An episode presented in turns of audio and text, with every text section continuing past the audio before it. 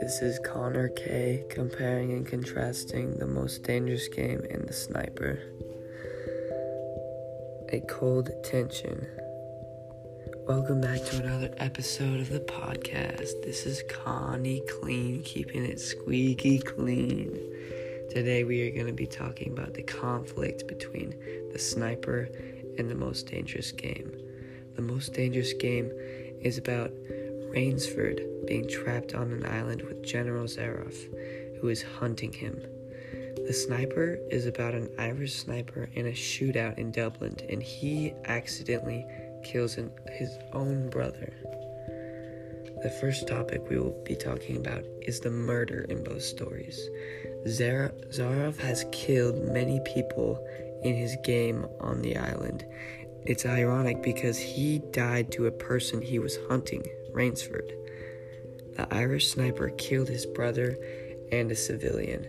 People in this world that murder know that they're getting into but still do it. This will scar the family and could make the murderer go insane. We have a sponsorship today. If you like paper, great. Come buy, come get paper at the paper paper place don't like paper, still come get our paper. It's that good. 50% off forced purchases.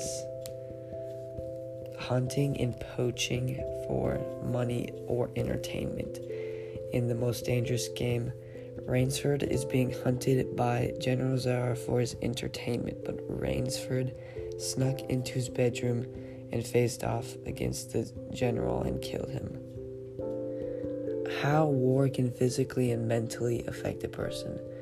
In The Sniper, the Irish sniper took his cap off and poked it over the roof. When the enemy shot it, he played dead. When the enemy sniper took up the Irish sniper shot with his revolver, later he found out he shot his own brother. In the most dangerous game, the sniper protagonist were probably scarred after their experiences.